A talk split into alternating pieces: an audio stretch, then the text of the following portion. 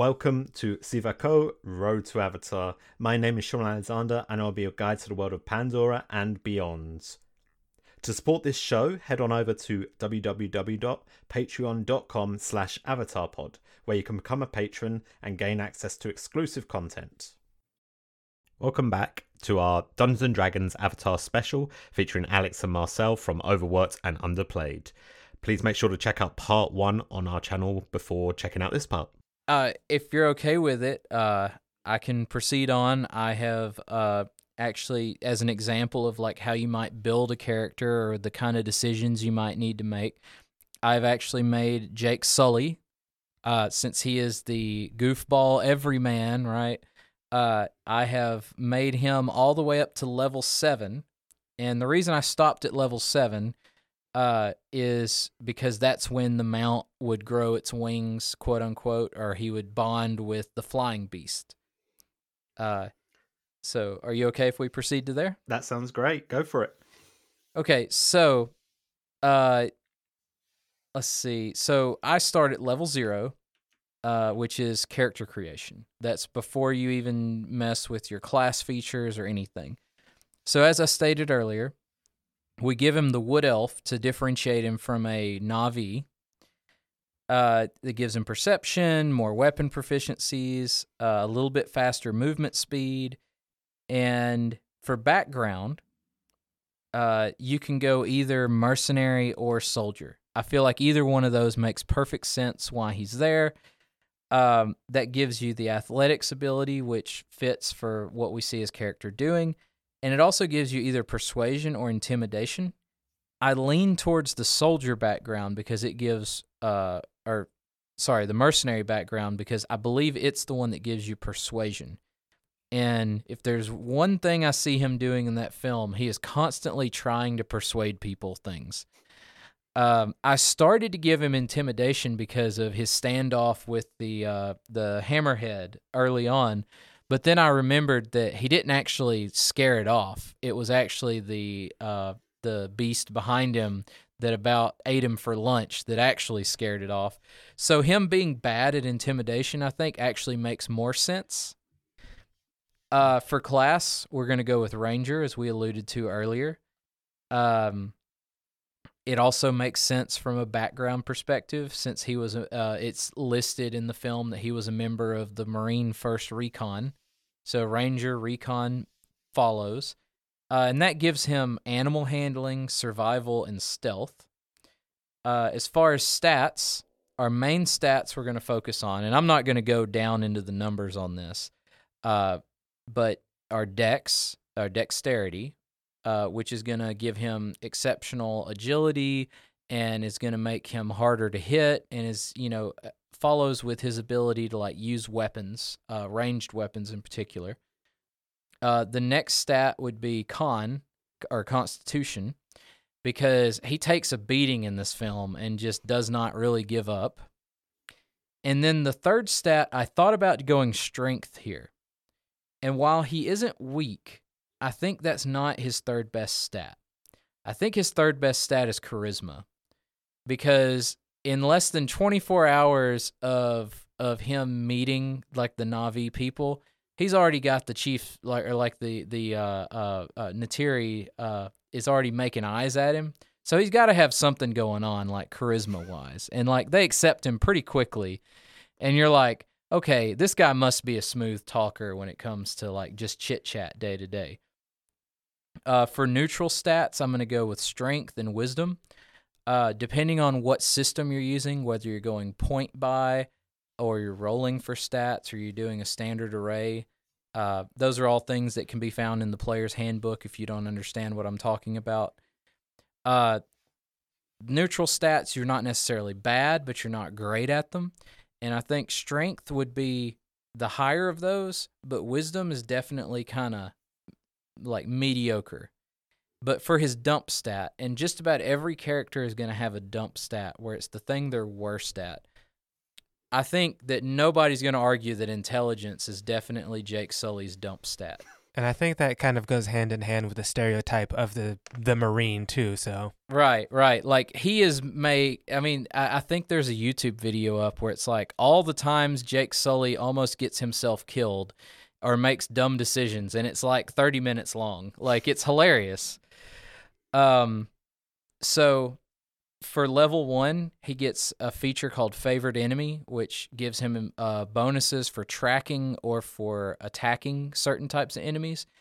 And given that he is a uh, a human who was a soldier, I put I chose humanoid because it would make sense that he's you know good at hunting down humanoids since he was a Marine recon. Uh, fighting style. This one's going to be a little. This one I, I thought outside the box a little bit. So at level two, you get a fighting style as a ranger. And a lot of people would probably look at this and choose, oh, archer, or, you know, this one or that one. I chose mariner.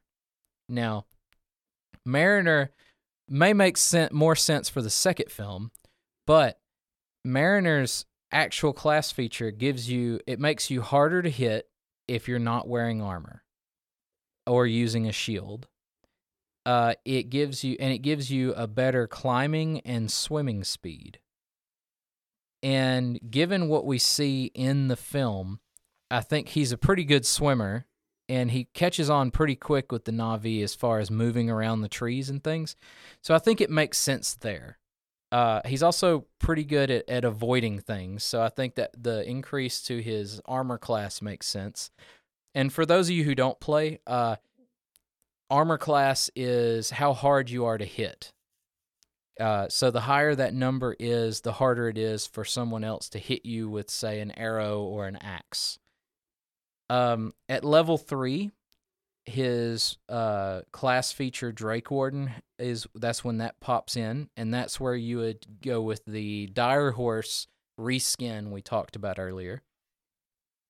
And at level four, he gets an ability score improvement or a feat.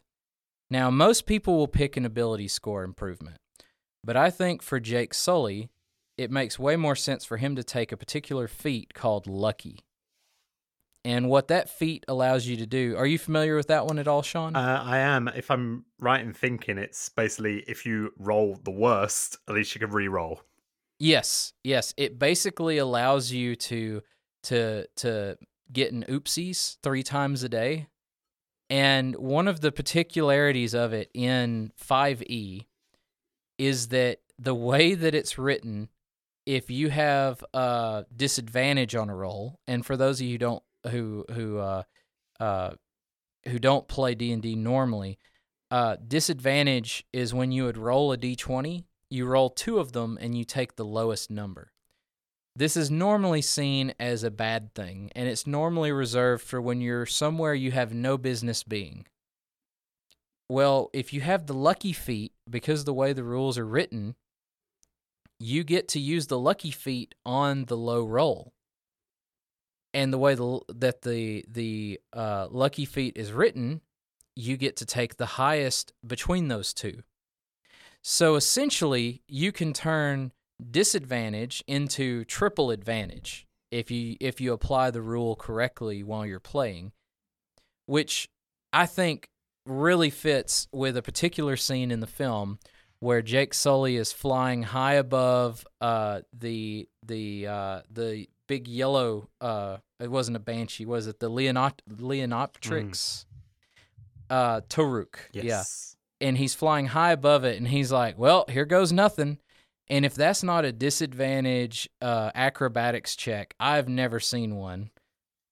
And he somehow manages to pull it off. That to me is the lucky feat in a nutshell. Um, from there, it gets pretty simple. You get an extra attack at the next level. There's nothing to choose. Uh, level six, you get an improvement to your favorite enemies. Now, I think with him growing into his role as a as a member of the Na'vi, that he would pick up the beast as his favorite enemy there. So he would have humanoids and beasts.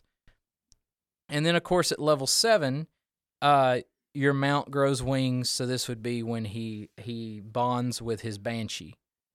And so that kind of breaks down. There's a few more things that you would have to pick. So at level two, there's also spells.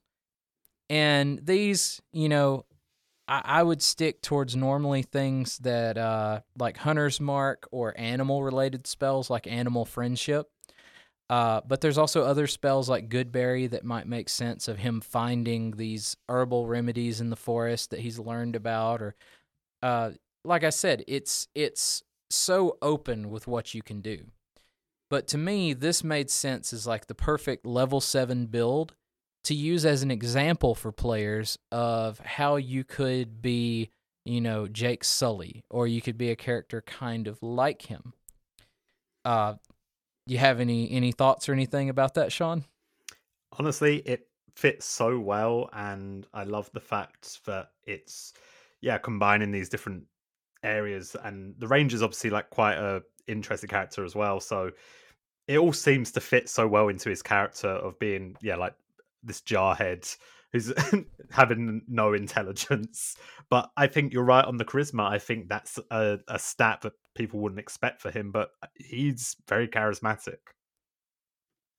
Yeah, I I uh was like I said, I rewatched the film just a few days ago as I was going through and compiling my notes and I just kept noticing there were all these times where I'm like why do they keep listening to him? You know, like but uh and uh, when he was going behind the back of the scientists and reporting to to Quaritch, and there were just so many times where he was playing like both sides, and and you know, there's a certain skill set you would need to be able to do that.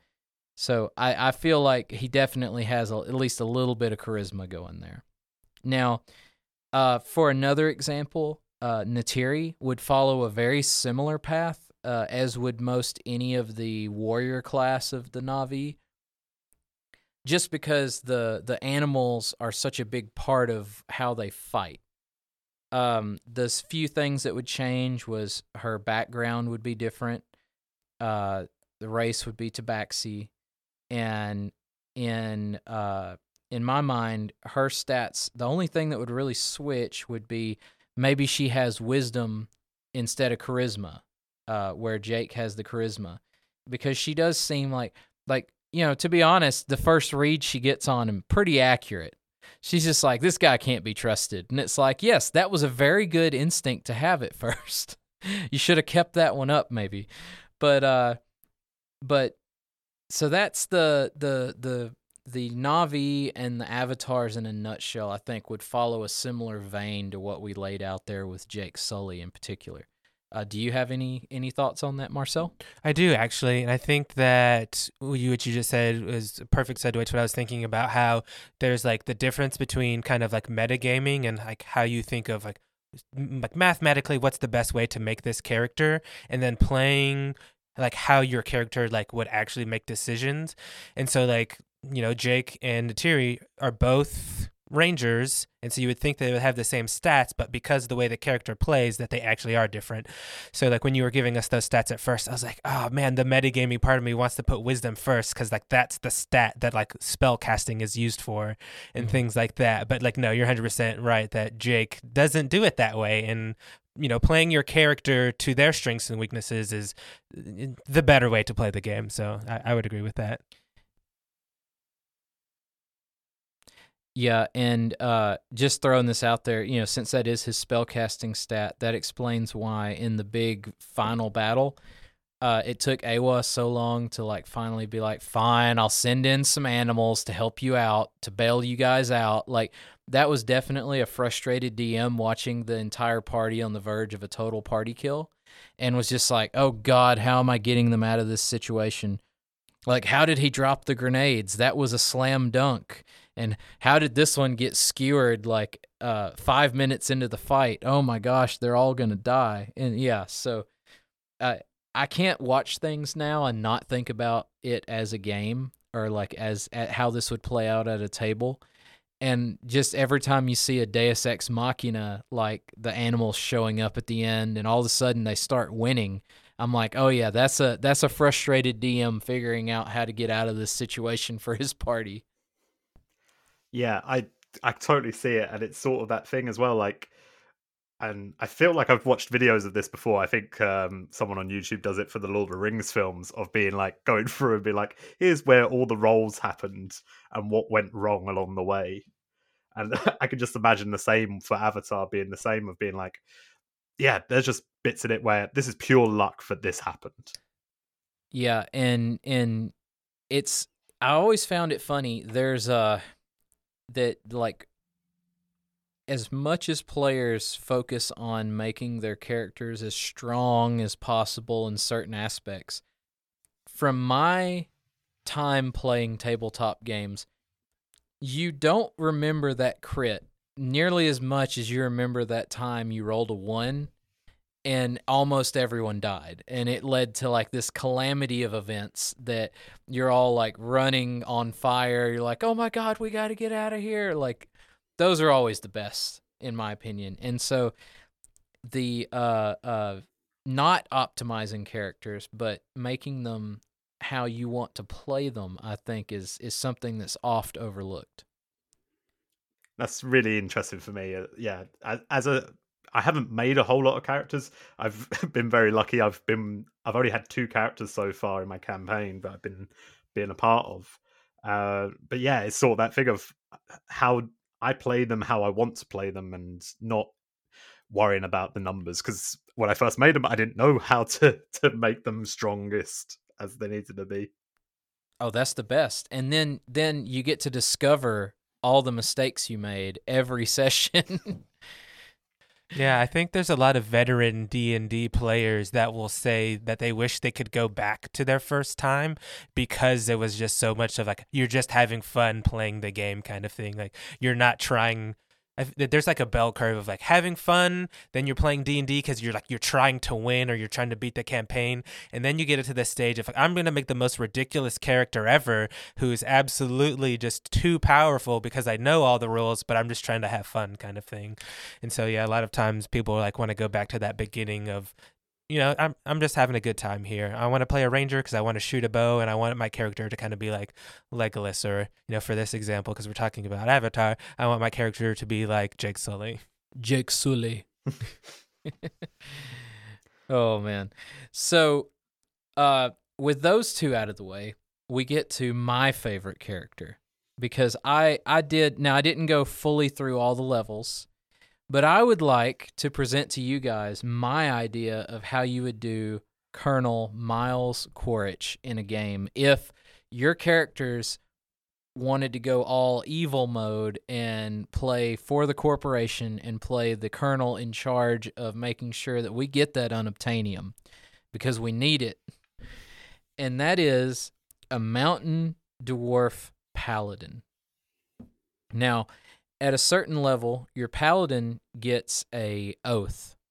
And a lot of people get this one mixed up. Uh, by the way, I'll clear this one up. Uh, a lot of people think of paladins as holy characters like clerics, where they get their power from some kind of deity. But that is a very common misconception in 5th edition.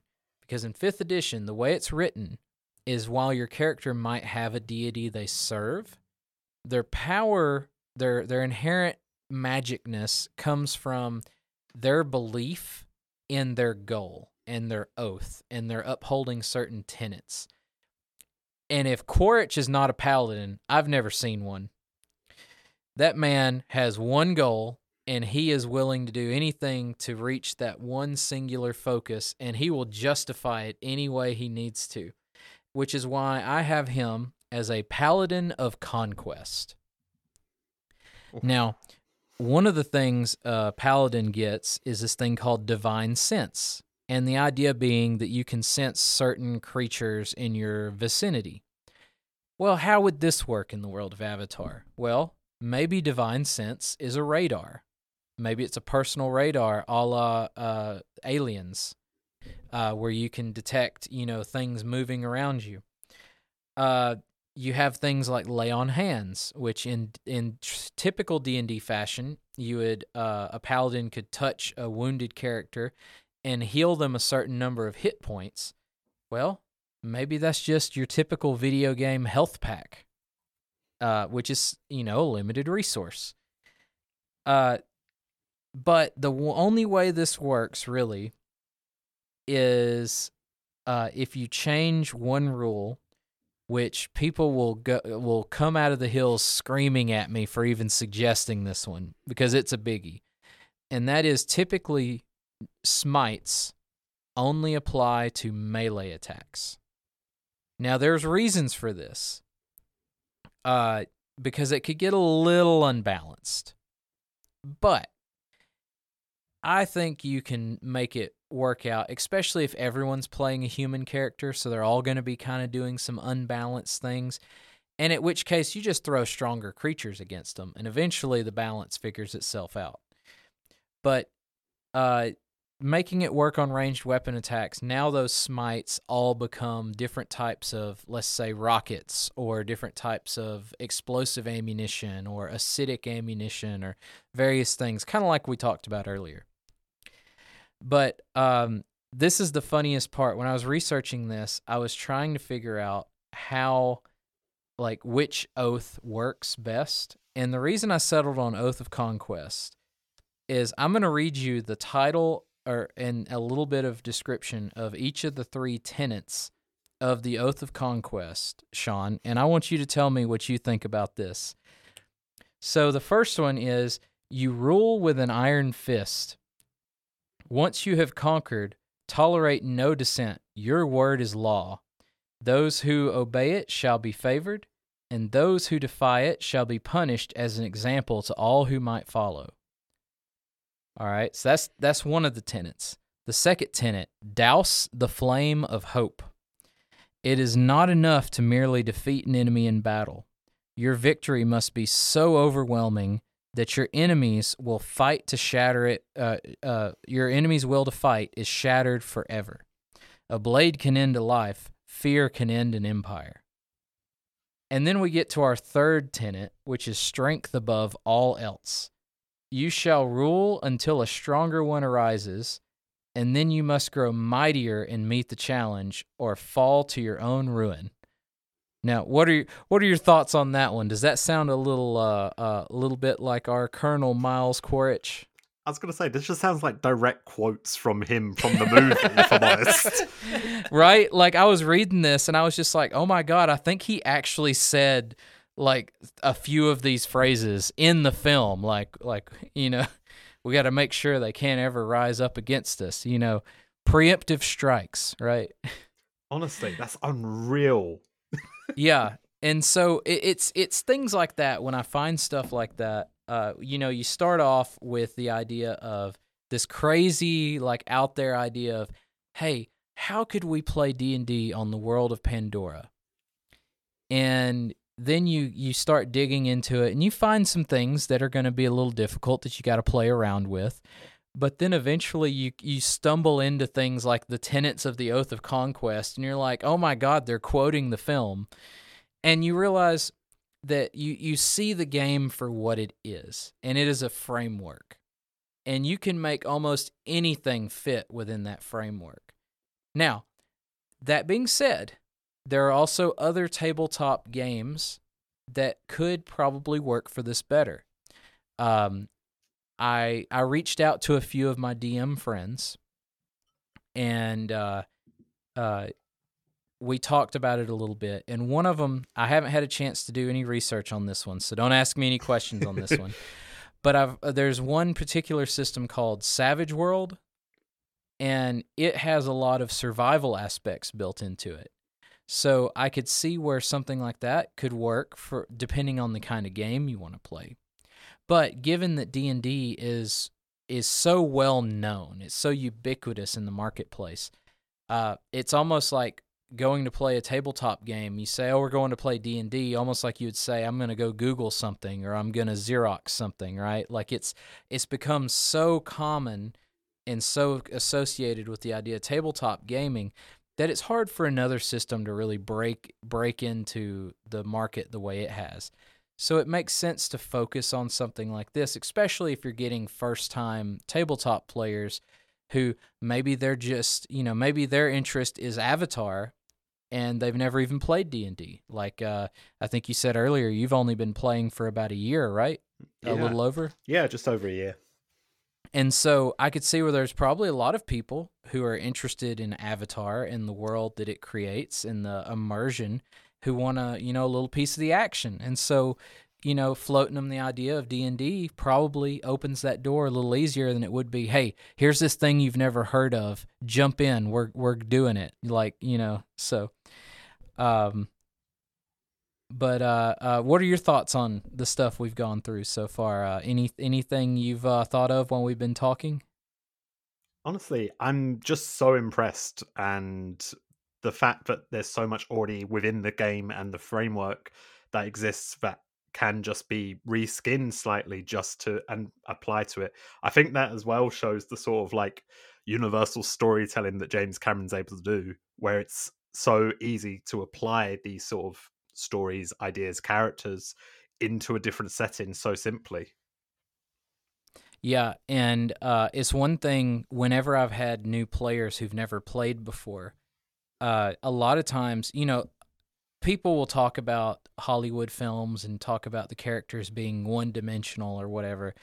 But a lot of times when I have people who uh, who've never played D&D before and they want to play but they're not sure what kind of character they want to play. I tell them, well, tell me what your favorite show is. What's your favorite movie? What's your favorite character from that show? Well, would you be interested in playing someone like that? And you start from that that point where now you have it in your mind a character that you can look into and you can help them along the way of like making some decisions. And next thing you know, they are their favorite character and they're having fun. And then they're like ooh maybe i want to try this now. Maybe i want to try this. Maybe i want to differentiate it this way. And it's all about getting them in the door and so that's one of the reasons i was so excited um, when we saw your post about the about the the uh, avatar uh, doing like an avatar world building or or campaign thing uh, because I saw it as a way that there's a lot of people would probably be interested in getting into a hobby I really enjoy uh, through something that they understand at a deeper level. So oh, I, this has definitely been very fun. Yeah, I, I really appreciate you both coming on and talking about it. And yeah, this is a chance now. Would you guys like to talk a little bit about your show and you're uh, currently running a very exciting campaign? Uh, yes. Uh, so we uh, earlier this year we launched a podcast called Overworked and Underplayed. Uh, it's a play on the the old phrase "overworked and underpaid." Uh, and the idea was we're all millennial and like uh, cusper, you know, uh, just on the cutoff point of Gen Z, young professionals working in offices or or various places.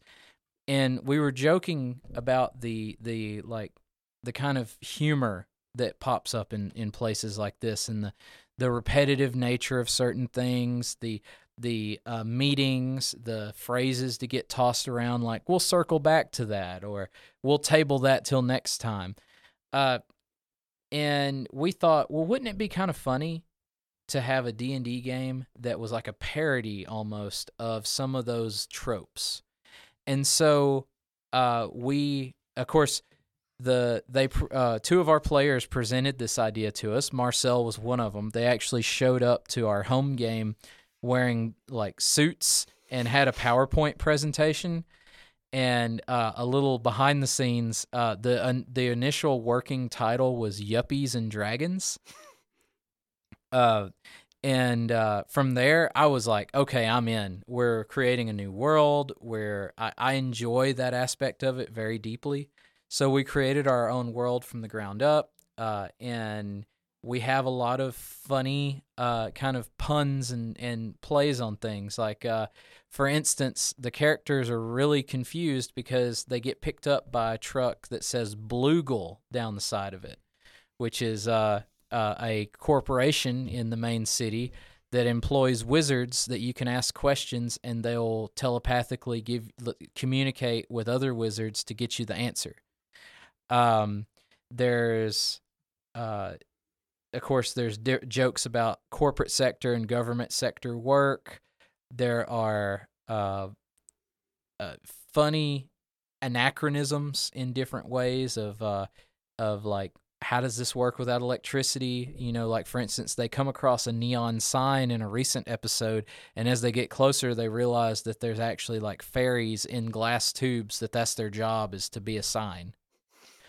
Um, and uh, you know, we we like to have fun with it. It's a lighthearted actual play D and D podcast. Uh, and it's it's actually aimed at people who may not necessarily be experts in D&D cuz we're certainly not. Uh, and it's meant to put a smile on people's faces and maybe get a laugh out of them while they're uh, while they're on their way to their corporate grindstone. Uh, Marcel, do you have anything you want to add? Yeah, I think that to kind of talk a little bit about that um, our intro to the rest of the group. Uh, so my wife and i are part of the cast and we were listening to a different actual play podcast called dungeons and daddies which is like what kind of tropes in d&d would dads be? And since none of us at the time were parents we're like well we're not really that but we are young professionals. And so that's kind of like how we also made our like classes of like well what a modern day working person like what would like what would their job be in the d&d world? So that's also kind of how we picked the the d&d classes based off of either our actual jobs or jobs that we thought we knew enough about that we could you know kind of create into the d&d world.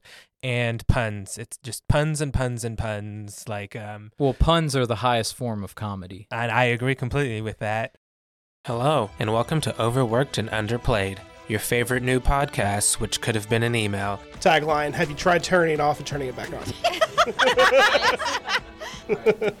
this is a D&D podcast. Taylor Jacobs as Centaur Barbarian with a heart of gold. With a corporate twist. From 8 to 5, she's a driven marketing coordinator. You had a friend who was half human, half donkey. Like half assing it? No, I never do that. A group of young professionals find themselves in the same grind in a different place. Yeah, I didn't hear anything about facilities bringing in a forest. Hey guys, um, you, you want to come outside? Check this out. Can they get out of this rat race? Find out by RSVPing to the all hands meeting. I mean, subscribing to wherever you listen to podcasts. Yeah, thank you both so much for joining. And yeah, thank you everyone for listening. I hope you've enjoyed this. And if you have got any ideas on how you would add avatar to a D&D campaign. Maybe there's some other characters you want to make character sheets for. I'd love to see them, read about them, because honestly, the more D&D stuff I can read at the moment, the better. Uh, uh, so yeah, thank you all for listening and hope you have a lovely day. Goodbye. Thank you for listening. This episode is dedicated to our patrons Eric Scrock, Patrick Regal, and Lauren King. To become a patron, visit www patreon.com slash avatarpod.